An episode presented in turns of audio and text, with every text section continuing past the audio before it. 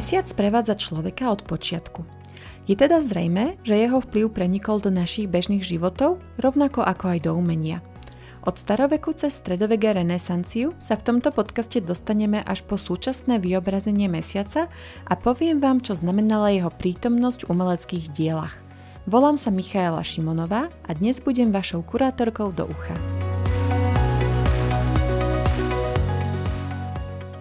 Mesiac ako meniace sa teleso na oblohe fascinovalo ľudí už od počiatku civilizácie. To, že bol stále prítomný, ale za každým sa objavoval v inom tvare, bolo už e, niečo fascinujúce a bolo to aj zaznamenané. Napríklad už prvé umelecké diela, ak to takto môžeme nazývať, na ktorých môže byť zaznamenaný mesiac alebo aspoň mesačný cyklus, sa datujú až do roku 35 tisíc pred našim letopočtom a pochádzajú z Južnej Afriky. Je to tzv. kosť z Lembobo, a má až 29 zárezov, ktoré sa niekedy interpretujú ako počítanie mesačného cyklu, ktorý má približne 29 až 30 dní. Je to samozrejme stále otázne, pretože ide iba o čiary, ktoré sú v kosti a preto je tá interpretácia ponechaná už vedcom, prípadne aj vašej vlastnej fantázii. Nám ide hlavne o to, že už vtedy bolo patrné alebo minimálne možné, že ľudia si uvedomovali pohyb mesiaca a chceli ho zobraziť aj v počiatkoch umenia, keďže išlo o niečo, čo bolo dôležité, či už pre určovanie času, alebo možno aj z náboženského a takého až mysteriózneho hľadiska. Počas nasledujúcich niekoľko tisíc rokov nemáme podobné zobrazenia, respektíve sa mesiac nevyskytuje napríklad na jaskinných maľbách, kde sú prevažne zvieratá, no ďalším dôležitým artefaktom, ktorý by stal považovať už aj za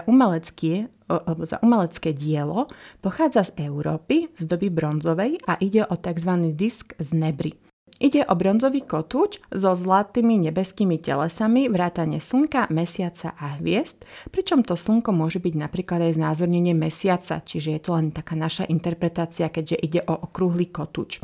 Podľa datovania by mal mať tento disk viac ako 3500 rokov a mesiac je na ňom zobrazený ako kosak a ide o jedno z takých prvých zobrazení mesiaca v takejto podobe, ktoré poznáme. Samozrejme, mesiac vnímali aj iné kultúry, ale my sa zameriame v, tom, v tejto časti nášho podcastu práve na Európu, keďže tá je nám kultúrne a historicky najbližšia. Takže minimálne v rámci nášho európskeho kontextu je toto prvé také známe zobrazenie mesiaca, ktoré môžeme s pomerne veľkou určitosťou považovať za mesiac v jeho špecifickom tvare. Viac záznamov máme už zo staroveku, keď práve mesiac bol v podobe kosáka, tak ako v dobe bronzovej, jedno, z jednoduchého dôvodu, alebo z takého skôr aj praktického dôvodu, keďže takýmto spôsobom ho bolo ľahšie identifikovať a tým pádom bol rozpoznateľnejší napríklad od slnka, ktoré bolo skoro stále zobrazované ako veľký kotúč, keďže až na výnimky typu zatmenie slnko svoj tvar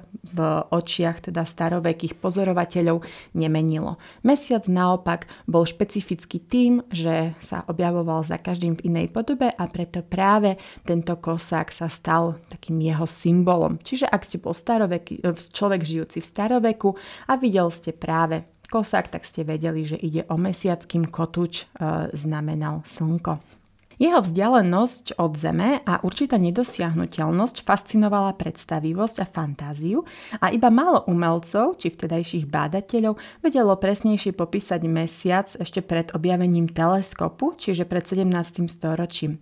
Dovtedy bol mesiac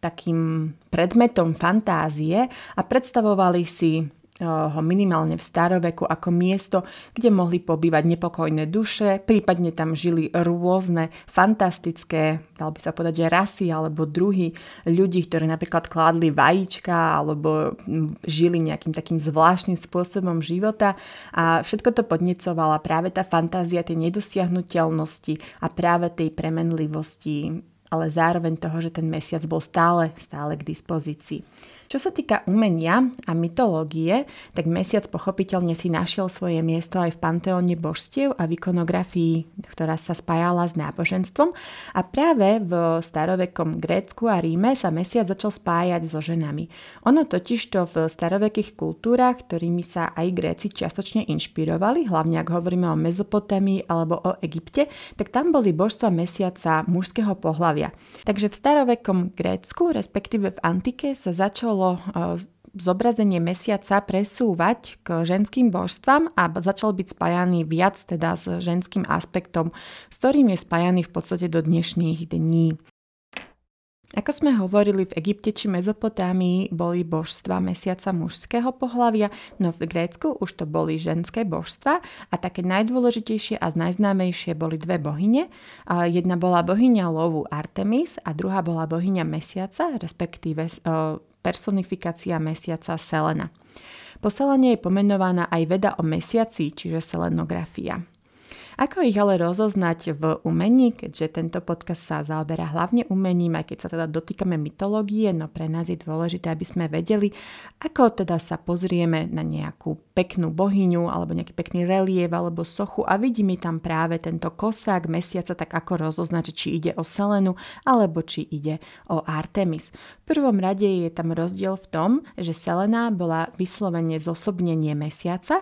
a na zobrazeniach e, je teda oblečená v dlhej róbe alebo nejakej tunike a zvyčajne e, za ňou veje závoj. To symbolizuje vlastne ten neustály pohyb mesiaca, ktorý sa pohybuje po oblohe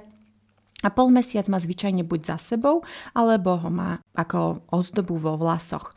Artemis ho taktiež nosí ako ozdobu vo vlasoch, no bohyňa lovu je stále v takom špecifickom loveckom odeve a zvyčajne má aj charakteristickú zbraň, teda lúk so šípmi.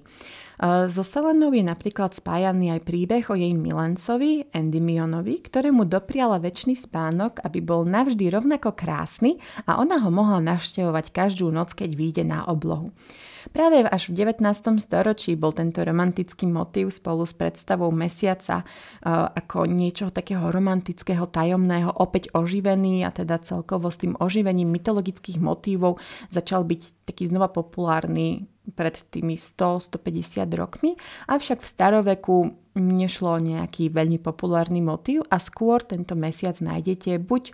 vodkatý ako ozdobu vo vlasoch bohyne Artemis, alebo je Selena iba ako taká ozdoba, by sa dalo povedať napríklad na sarkofágoch alebo mozaikách ako symbol e, mesiaca. Čiže nedáte ho ako nejaký nudný polmesiac alebo ako kosak, ale dáte tam nejakú krásnu mladú ženskú bohyňu a viete, že to znamená taktiež zobrazenie mesiaca ako takého.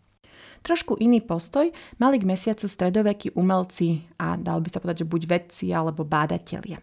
Začiatk, už začiatkom stredoveku existovalo viacero teórií o mesiaci z pier kresťanských, moslimských, ale aj židovských učencov. Každý z nich mal, vychádzal z trošku iných základov, aj keď boli do veľkej miery spoločné a taktiež aj nezávisle od seba odpozorovali rôzne vplyvy napríklad na príliv a odliv, zdravie človeka, ale zase sa hrali aj s rôznymi ezoterickejšími významami ako napríklad vplyvom na osobnosť alebo biblickými interpretáciami. Keď už hovoríme o Biblii, tak v nej sa samozrejme spomína aj mesiac, ale skôr je ako taký symbol dramatickosti alebo e, symbol, ktorý podtrhne tú situáciu, aby bola taká viac pútavá, viac dramatická, aby to celkovo tak inak možno ten čitateľ alebo posluchač prežíval. Prípadne mesiac doplňa zjavenia e, Boha a jeho božskej vôle, respektíve bol potom neskôr vnímaný mesiac ako symbol synagógy v kontraste so symbolom slnka, ako predstaviteľa cirkvy a Krista ako nejakého spasiteľa a nového slnka pre tento svet. Mesiac sa ale najčastejšie v umení zobrazoval na ukrižovaní, alebo teda ak vidíte ukrižovanie Krista, tak práve tam môžete v rámci stredoveku najčastejšie vidieť mesiac. Prečo je tomu tak? No mesiac je zvyčajne zobrazovaný na ukrižovaní, ako sme aj hovorili, kvôli tej dramatickosti, ale aj počiarknutiu práve toho dramatického opisu, keďže ľudstvo obetovalo Božieho syna a teda nachádza jeden z najdôležitejších okamihov vôbec v celom Novom zákone a tým pádom je tá dramatickosť podtrhnutá aj prítomnosťou zároveň slnka a zároveň mesiaca po stranách Ježiša Krista. Mesiac býva zobrazovaný naľavo od Ježiša, bližšie k tomu zlému kriminálnikovi, ktorý teda neprijal Ježišové posledné slova a symbolizuje tak e, spolu so slnkom zároveň taký akýsi apokalyptický moment, pretože je to chaos, lebo slnko a mesiac by nemali byť hneď pri sebe v tom istom momente na oblohe, čiže ako keby všetky tie kozmické zákony sa zrazu utrhli z reťaze, by sa to dalo takto povedať, a tým pádom, že zomiera božský syn, tak ako keby ten poriadok tejto zeme sa zrazu búra a rúca. Stredovekí umelci ale boli tiež šikovní a vedeli si s týmto poradiť a takýmto rôznym spôsobom sa snažili oživiť alebo zaujímavo predstaviť zobrazenie mesiaca a slnka. Zvyčajne ale boli práve tieto dve telesa symbolické, a sú veľmi štilizované. Napríklad na mesiaci by ste nenašli škvrny. Slnko má mm, buď tvár, taktiež spolu aj s mesiacom, čiže ľudskú tvár, prípadne má nejaké veľmi štilizované lúče a podobne. Ale skutočne tam nešlo až tak e, o to ho zobraziť realisticky, či už mesiac alebo slnko, teda skôr mesiac, keďže škvrny na slnku nie sú voľným okom veľmi viditeľné, na mesiaci trošku lepšie. Ale stále išlo o to, aby tam bol ten mesiac a to slnko a aby boli teda správne namaľované po Ježišovej pravej a ľavej strane a aby podtrhovali celkovú dramatickosť. Čiže neboli v centre záujmu, ale skôr boli iba ako akýsi doplnok e, tej celej scény. Niekedy sú napríklad e, zobrazované ako červené alebo, alebo zatmené práve na to potrhnutie akého z toho dramatického momentu a celkovo tej smrti, ktorá nadchádza v tom prípade. Častokrát uh, nachádzame na cirkevných motívoch alebo cirkevných obrazoch, možno to poznáte aj vy z obrázkov, ktoré si buď pamätáte alebo ich máte doma, že Mária, Ježišova matka, stojí na kosáku mesiaca, prípadne stojí na nejakej inej forme mesiaca a to má niekoľko významov. Sice uh, to siaha do neskorého stredoveku, ale táto predstava sa časom ešte vyvíjala a môže mať viacero možných ako keby interpretácií. Jednou je, ako sme už spomínali pred chvíľou, že ide o symbol synagógy a starého zákona ako základu pre církev, čiže sa buduje na tom ten nový zákon a Mária ako matka Ježiša Krista práve stala na jednom z tých počiatočných bodov, aby vôbec bolo možné vznik tejto cirkvi na čele s Ježišom Kristom. Zároveň je ale mesiac spájaný s jej nepoškvrneným počatím, prekonaním dedičného hriechu a zároveň aj víťazstvom nad časom a priestorom, keďže práve ten mesiac, ktorý ide po oblohe tým, že Mária na ňom stojí a teda mu zabraňuje v nejakom tom pohybe, tak ona vládne ako keby symbolicky tomu cyklu času a priestoru. Preto niekedy sa tento mesiac buď kombinuje alebo nahrádza aj e, zemeguľou ako zemou. Čiže je to opäť ten istý význam, len trošku inak zobrazený. V stredoveku taktiež nachádzame aj jedné z prvých folklórnych legend, že na mesiaci uh, žil muž, ktorý bol pôvodne sedliakom a dopustil sa určitého takého cirkevného previnenia a jeho trest spočíval práve v pobyte na mesiaci. Dokonca v niektorých verziách mala byť na mesiaci aj žena, ktorá sa napríklad previnila miesením masla v nedeľu, keďže bolo v nedeľu teda zakázané pracovať. A títo dvaja neboli dvakrát najšťastnejší zo svojej existencie, ale predpokladá sa, že tieto folklórne legendy vznikli z toho, že na niektorých miestach škvrny, ktoré sú viditeľné teda voľným okom na mesiaci, pripomínajú ľudskú tvár. Občas v niektorých manuskriptoch môžeme vidieť práve tohto muža na mesiaci, prípadne aj v nejakých tých novovekých legendách, ale nie je to nejaký veľký motiv napríklad na maľbách, ako v e, spomínanom prípade Krista, pretože objednávanie cirkvi, prípadne aj e, to sústreďovanie umenia hlavne na tú náboženskú oblasť teda nám zobrazuje ten mesiac hlavne v podobe toho ukrižovania alebo tej scény s ukrižovaním. Zaujímavé na tomto je, že osobu, ktorá žije teda na mesiaci, alebo bohyňu, ktorá prebýva na mesiaci, majú aj iné kultúry, či už z Ázie alebo z Ameriky, ale ako sme povedali v úvode, to by potom bolo na ďalšiu osobitnú epizódu. Aby sme sa postupne presnuli zo stredoveku, prejdeme k renesancii, ktorá znamenala prvé prelomy v sledovaní mesiaca ako nebeského telesa. Tým, že renesancia sa zaoberala uh, aj uh, nielen vesmírnymi javmi, ale už aj takým vedeckejším prístupom a snažili sa popísať ten svet okolo seba čo najvernejšie a podľa možností vedecky najpresnejšie, najpresnejšie podľa toho, že aké mali v tej dobe k dispozícii prostriedky a aký bol vtedy pokrok, tak uh, už sa to zobrazovalo teda aj v umení. Jednou z takých prvých lastovičiek bol zaujímavý mesiac namaľovaný v súkromnej kaplnke a jeho autorom bol Giotto di Bondone Išlo taktiež o väčšiu maľbu, konkrétne o posledný súd a s tým, že mesiac má síce tvar človeka, čiže je to v súlade s tými stredovekými nejakými predstavami a dal by sa povedať, že aj takým určitým trendom, ktorý stále pretrvával, no on to posunul trošku ďalej v tom, že použil kombináciu tváre a kosaka mesiaca. Taktiež má táto tvár na, na sebe škvrny, čo sa doteraz neobjavovalo, pretože mesiac bol práve, ako sme hovorili, symbolicky, prípadne mal evokovať nejakú čistotu, že aj keď tam bol pri tom zlom kriminálníkovi, ale zároveň ako chceli používať aj ako symbol napríklad nepoškvrneného počatia, tak ten mesiac bol preferovaný práve v tej podobe takého čistej, dal by sa povedať, že bielej alebo bielošedej gule, prípadne kosáka. Takže tu na to bolo zaujímavé v tom, že Giotto zrejme odpozoroval mesiac na oblohe a videl, že sú tam nejaké škvrny a chcel to skombinovať práve s tou stredovekou predstavou tváre, ale zároveň tam dal práve aj, um, alebo tam vpašoval práve tieto škvrny, čiže určitým spôsobom sa tam snažil dodať aj štipku realizmu. Oproti tomu, keď si napríklad vezmeme slávnu Sixtinskú kaplnku od Michelangela, má jeho mesiac e, skôr taký až mystický charakter, pretože on ho namaľoval práve v momente, keď ho Boh tvorí a takisto aj slnko, aj mesiac nemajú taký až realistický punc, ale majú taký veľmi zaujímavý charakter, ako keby sa skutočne v tom momente tvorili e, z rúk Boha. Čiže nie je tam úplne ten priestor pre ten realizmus, čo sa týka týchto škôl, Verne, ale napríklad Giotto ešte tých 100 aj niečo rokov predtým, to už pochopil, lenže v prípade Michelangela musíme brať v úvahu aj ten kontext, pretože ak je to iba v, v procese tvorenia, tak samozrejme tam ten realizmus nemusel byť až natoľko prítomný, ako keď je už ten mesiac v úvodzovkách hotový a keď už Boh dokončí teda to svoje dielo. Zaujímavé je aj to, že čomu sa pripisovali tieto škvrny na mesiaci, pretože ak niečo takto odpozorujete, tak chcete aj vedieť, že čím to je vlastne spôsobené. Tak podľa vtedajších bádateľov mohli byť spôsobené špinou, ktorá sa vyparovala cez vlhkosť do vzduchu počas noci. A prípadne taká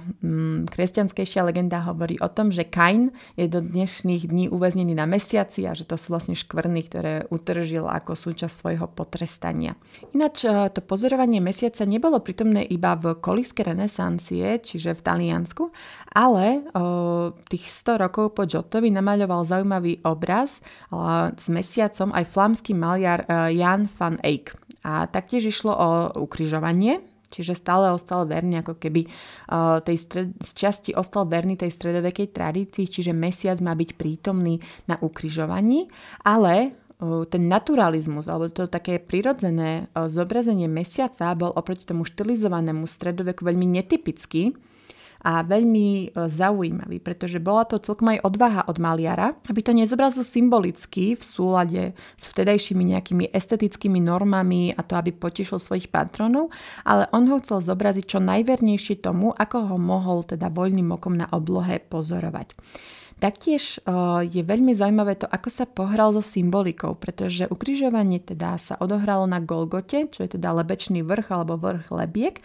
a on napríklad na tento triptych nenamaľoval lepku na spod kríža, ako to, zvyk, e, ako to býva zvykom, aby teda bolo symbolicky zobrazené, že kde sa to všetko nachádza, tak on ako keby tú lepku tak jemne zakomponoval práve do mesiaca, čiže do tej tváre mesiaca. Takže on sa pohral ako aj so symbolikou, tak aj s naturalizmom samotného mesiaca a tým pádom vznikol taký celkom zaujímavý hybridný mesiac alebo také hybridné zobrazenie mesiaca, keď už tie kroky viedli pomaly, ale ale isto k začiatku 17. storočia, keď sa objavil uh, teleskop a teda to pozorovanie mohlo dostať úplne nový rozmer. Taktiež už aj nebola silná taká tá symbolika cirkvi a už aj tie diela, ktoré boli teda maľované aj na objednávku cirkvi, začali viac pracovať s tým naturalizmom. Mesiacom sa zaoberal aj renesančný velikán Leonardo da Vinci, ktorý mu venoval viaceré štúdia a zaoberal sa jeho ako cyklom, tak aj jeho povrchom. Sice nemal teda ešte v tej dobe teleskop, ale používal minimálne nejaké lupy alebo e, iné prostriedky na zväčšenie obrazu a snažil sa o zachytenie takého realistického povrchu a jeho škvrn.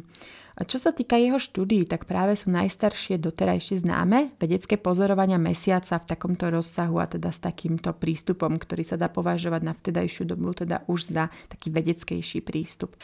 Mesiac v celkovo v renesancii sa používal teda pre ten dramatický efekt podobne ako v stredoveku, ale už to nebolo iba pri ukrižovaní, ale napríklad aj ďalší známy velikán Rafael použil mesiac na obraze oslobodenie svätého Petra, na ktorom teda svätý Peter Peter oslobodený s pomocou aniela z väzenia a mesiac je pre zdôraznenie tej dramatickej situácii a zároveň aj akéhosi zásahu nadprirodzená v zatmení. Čiže opäť ako keby ten mesiac je samo sebe dramatický, ale tým, že ešte je tam to zatmenie, tak celkovo to tomu obrazu dáva ešte taký viac mystickejší spád tým, že je tam prítomný aj aniel, ktorý teda na základe rozkazu Boha pomáha svetému Petrovi. V tom 17. storočí, čiže po renesancii, nastáva skutočný prelom, čo sa týka pozorovania mesiaca a jeho zobrazení vďaka vynálezu teleskopu a tomu, že sa v tomto storočí vydávajú aj prvé mapy mesiaca a taktiež sú k dispozícii aj kresby teda slávneho astronóma Galilea, Galilea Galilei. Popri vedeckej e, komunite stále ale pokračovala aj náboženská symbolická tradícia, takže ono to nevymysne zo dňa na deň, len už sa tam začínali tak vpašovať snahy o trošku taký ten realizmus, prípadne tie škvrny sa začínali objavovať vtedy, keď ten mesiac mohol mať trošku taký temnejší zmysel, že nemal byť práve takýto krásny, čistý a dokonalý, ale mohli si to umelci dovoliť ho aj trošku zobraziť v tom jeho takom e, temnejšom aspekte. Mesiac bez škvrn totiž to stále symbolizoval čistotu a panenskosť, prípadne to spomínané nepoškvrnené počatie.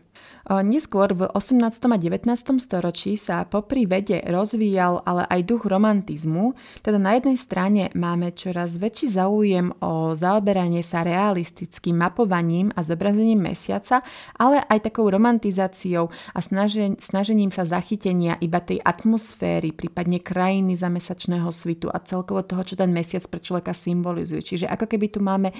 dvoje také vetvy, minimálne v umení, že jedna teda sa snažila o takéto realistickejšie zachytenie a druhá skôr o to atmosférickejšie a romantickejšie zachytenie mesiaca. Práve z 18. storočia pochádzajú aj jedné z najvýznamnejších zobrazení realistického pohľadu na mesiac od Johna Russella, ktorý kreslil mapu mesiaca neuveriteľných 20 rokov a trvalo mu teda fakt tých 20 rokov, kým to dokončil z rôznych uhlov, so všetkými vtedajšími krátermi a jeho zobrazenie uh, dodnes pôsobí až tak fotorealisticky, lebo skutočne si dal veľmi záležať na detailoch a na rôznych uh, uhloch a skutočne dodnes sa akože uh, táto mapa alebo to mapovanie považuje za jedno z najlepších realistickejších ručne spravených teda zobrazení mesiaca.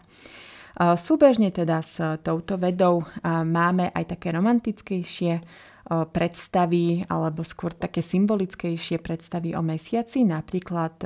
známy teda umelec Goya použil mesiac v niektorých scénach s démonmi a čarodejnicami, respektíve na nich zobrazoval sabat, ale v neskorších dielach, už teda ku sklonku svojho života, mesiac zvykol vynechávať kvôli dramatickosti, lebo niektorí historici umenia hovoria o tom, že Goya chcel potom v týchto temných obrazoch zdôrazniť tú hrôzu a ten strach lebo vravili, že ten mesiac možno tak aj zmekčoval tú situáciu a dodával jej taký fascinujúci mysticizmus, čiže nešlo z toho až tak strach, ale skôr niečo také mystické, príťažlivé, také tajomné. Takže môže to byť tak, nemusí to byť tak, ťažko povedať, to by vedela si iba sama majster Goja povedať, ale je zrejme, že práve na viacerých teda zobrazeniach sabatu je prítomný aj celkom výrazný mesiac. E, čo sa týka tej druhej e, vetvy, ktorej teda už, dal by sa povedať, že patrila aj Goja, tak Išlo o vetvu práve symbolického zobrazenia mesiaca a najviac sa to prejavilo v 19. storočí a to v romantizme. Samozrejme, romantizmus využíval mesiac aj v literatúre, v hudbe, ale my sa teraz budeme zaoberať teda hlavne vytvarným umením a najznámejší taký cyklus, dal by sa povedať taký minicyklus e, s mesiacom, pochádza e, zo štetca Kaspara Davida Friedricha. Možno od neho poznáte dielo, kde je taký e, sám pútnik, ktorý sa pozerá na také skaly, takú krajinu v hmle, tak práve on bol autorom takýchto romantických obrazov a scenérií. No a jedna z nich zobrazovala práve e, krajinu, ktorá bola teda v mesačnom svite, ale on si nevybral nočný mesačný svit, ale skôr taký blednúci mesačný svit. Čiže nepôsobí to nejak veľmi temne, ale skôr pôsobia tieto diela tak melancholicky a veľmi romanticky, keďže máte tam postavy, ktoré sú otočené k vám chrbtom a pozerajú sa smerom na mesiac, čiže celé to má takú až takú meditačnú a upokojujúcu atmosféru. Dokonca sa uh, traduje príhoda, podľa ktorej ktorej mal byť jedným z týchto obrazov inšpirovaný aj slavný dramatik Samuel Beckett, ktorého mal práve ako keby tá atmosféra toho obrazu inšpirovať pre slavnú hru Čakanie na Godota. Keďže tiež mal pocit, že tí ľudia, ktorí sú na tom obraze, iba čakajú na niečo, čo aj tak nemôžu teda ovplyvniť svojim správaním. Dramatickosť mesiaca v krajinke iným spôsobom uh, pretavil do svojho diela aj uh, anglický maliar Turner, napríklad v diele Bojujúca Temaraj, ktorej je mesiac symbolom nadchádzajúcej skaze lode. Čiže opäť je tam tak jemne daný, nie je to dramatické, čo sa týka teda farby, napríklad temnej oblohy a svetlého mesiaca, že by tam bol takýto ostrý kontrast, ale skôr tej hrozivosti prítomnosti toho mesiaca. Čiže pracuje aj s tou akousi symbolikou, ale zároveň tam aj veľmi zaujímavo využíva farby a teda vzniká akýsi taký dramatický nádych tej situácie, čo má prísť a mesiac už aj v tom 19. storočí začal symbolizovať niečo niečo aj zlé, by sa dalo povedať, že v tom mysticizme, ktorý vtedy nastupoval a bol taká obroda, začali byť prv, prvky takej New Age filozofie, tak už vtedy začínal byť uh, mesiac v tom mysticizme aj niečo také skryté, temné, akási hrozba a to sa začalo prejavovať už aj práve do umeleckých diel ale zároveň v inom svojom diele Rybári na mori podtrhuje kontrast medzi svetlom mesiaca, ktoré považuje alebo ktoré zobrazuje za také chladné, také vzdialené a svetlom ohňa, ktorý je teda na lodi, ktoré je zase také teplé, také viac do oranžova, čiže ako keby je také bližšie ľuďom. Takže je to veľmi zaujímavé, ako napríklad on sa pohral so svetlom, tým, že máme na jednom obraze uh, dve úplne iné uh, druhy svetla, ako keby, že jedno prichádza z toho mesiaca a druhé prichádza ako keby z tej lode. Čiže jedno je od od ľudí, druhé je z vesmíru a je to celé vlastne na veľmi takom tmavom pozadí, čiže to potrhuje dramaticko správe tej svetelnej hry, ktorou nás teda autor sprevádza. Najznamejším ale dielom 19. storočia s mesiacom eh, je jednoznačne Van Goghova Hviezdna noc. Jeho charakteristický a neopakovateľný štýl, dramatické zobrazenie noci a panorámy krajiny bolo úplne odlišné práve od jemných ťahov Turnera či Friedricha. Bolo to proste úplne revolučné. A tento obraz namaľovaný teda v roku 1889 zobrazuje výhľad z jeho izby v liečebni v San Remy de Provence pred východom slnka. Van Gogha k namaľovaniu vraj inšpirovala žiarivá zornička, teda ranná Venuša, ktorá bola v tom čase mimoriadne silne viditeľná. Mesiac bol podľa záznamov e, presne v tej fáze, ako Van Gogh namaľoval, čiže nešlo nejakú jeho fantáziu, ale skutočne išlo nejaký ten moment, keď sa pozrel na tú oblohu a teda chcel ju zachytiť tak, ako bola. Takže ten mesiac, ktorý tam je, nie je štilizovaný kvôli tomu, že on by ho tam chcel mať preto, lebo chce mať kosák, aby to bolo teda symbolické, ale skutočne chcel namaľovať to, ako on videl teda tú nočnú oblohu zo svojho okna. Mesiac ináč hrá aj dôležitú úlohu aj v jeho inom diele, to cesta s Cyprusmi a hviezdami kde taktiež je tá obloha podobne dramatická, ale zároveň tam máme aj ako keby trošku lepšie osvetlenú tú cestu a sú tam už prítomné aj postavy. Samozrejme, tieto diela boli vo veľkom interpretované hlavne vzhľadom na uh, Fangogovo psychické rozpoloženie a teda na takú symboliku mesiaca, noci, tmy, ale stále možno by to bolo lepšie vnímať ako veľmi zaujímavé a individuálne zobrazenie nočnej oblohy, ktoré opäť išlo proti nejakým konvenciám. Čiže on sa nerozhodol ani pre nejakú romantickosť, nerozhodol sa pre nejakú realist, realistickú keby črtu tej oblohy toho mesiaca. Ani sa tam nesnažil dať nejakú náboženskú symboliku, ale proste videl to zo svojej izby v tom sanatóriu, čo jednoducho chcel pretaviť na obraz tak, ako to on cítil, ako to on videl, aký to na ňo malo dojem. Takže o to viac by, aspoň podľa môjho osobného názoru, sme sa v tom nemali až tak vrtať, ale skôr si to užiť tak, že on to takto videl a takto nám to chcel predstaviť svojimi očami. Okrem e, neho ešte mal taký zaujímavý prístup aj postimpresionista Henri Rousseau a jeho diela ako Spiaca cigánka alebo Sen, ktoré sú známe aj v takej popkultúre a rôznych takých referenciách, e, sú zaujímavé v tom, že práve ten mesiac tam iba doplňa už tú atmosféru. Čiže už ako keby postupuje do úzadia, už nie je nejakým takým motívom, ktorý by bol či už symbolicky, čo sa týka náboženstva, ako to napríklad bolo v stredoveku, nebolo ani v záujme takých vedeckých, renesančných mužov, ako to bolo v prípade napríklad Da Vinciho alebo Fan Eyka, ale ako keby už opäť sa hrá iba s tou impresiou, čiže s tým dojmom, čiže ten mesiac iba podškrtuje tú celkovú situáciu a tú celú atmosféru. Jeden z takých najznámejších diel 20. storočia, čo sa týka mesiaca, je jednoznačne od Joana Mira, ktorý namaľoval e, teda obraz Pes brechajúci na mesiac, ktorý má už len samo sebe vtipný názov. A ide o to, že on sa snažil zobraziť legendu z Katalánska. Máme k dispozícii aj skicu, aj samotnú maľbu a na skici je dokonca zachovaný aj text, e, na ktorom e, pes nezmyselne zavíja a mesiac mu hovorí, vieš čo, je mi to jedno, alebo teda niečo v tom slova zmysle. Skicu potom pretavil do maľby už bez tohto textu, čím prenechal predstavivosť a interpretáciu na diváka, no spravil to hravo a do určitej miery sa mu podarilo presunúť trochu sarkazmu aj bez nutnosti pridania slov. Obloha za psom a mesiacom je čierna, pozornosť sa preto sústredí na tieto dve postavičky. A zaujímavé je, že keď v apríli tohto roku Elon Musk zdieľal tento obraz na Twitteri a nazval ho ako Doge, štikajúci na mesiac, po jeho teda šerovaní sa dvojnásobne zvyšila hodnota virtuálnej uh, meny Dogecoin, takže to je také celkom zaujímavé, že ešte dodnes sa používa tento obraz občas ako práve buď takýto trošku vtip, takýto trošku sarkazmus, ale aj ako jedno z tých známejších diel od teda Juana Miroa, aj keď nebolo úplne v tom jeho, by som povedala, charakteristickom štýle, vďaka ktorému ho dnes poznáme. Jedno z takých zaujímavých diel súčasnosti uh, je inštalácia, ktorá sa nazýva Múzeum mesiaca. Je z roku 2016 od umelca Luka Jerama a ide o veľký nafúkovací mesiac, ktorý je ale potlačený uh, presnou mapou mesiaca na základe informácií, obrazov a pod, alebo teda na základe informácií, fotografií a podkladov priamo z NASA.